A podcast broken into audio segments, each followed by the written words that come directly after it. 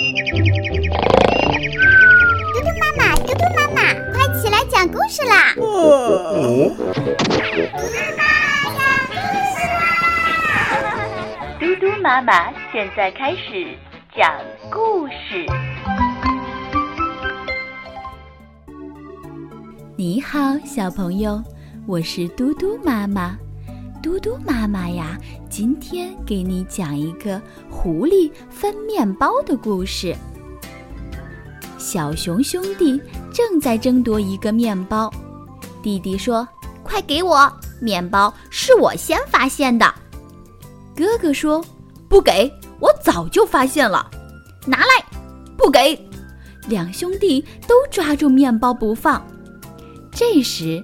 狐狸大婶儿摇摇摆摆走过来，笑眯眯地说：“你们在抢什么呢？”兄弟俩都争着说是对方抢了自己的面包。狐狸大婶儿一看见泛着金黄色光泽的奶油面包，口水都要流出来了。他舔舔嘴唇说：“这好办，我帮你们。”分成大小一样的两块不就好了？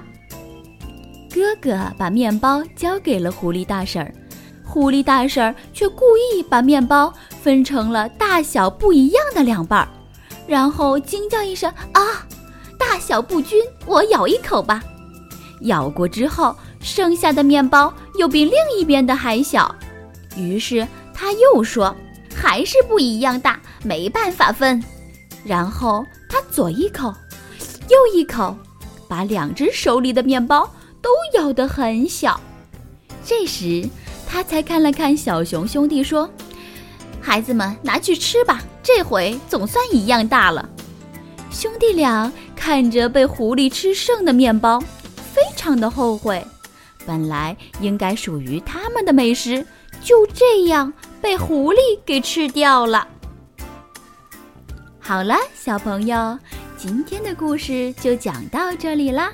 明天嘟嘟妈妈再给你讲故事，晚安。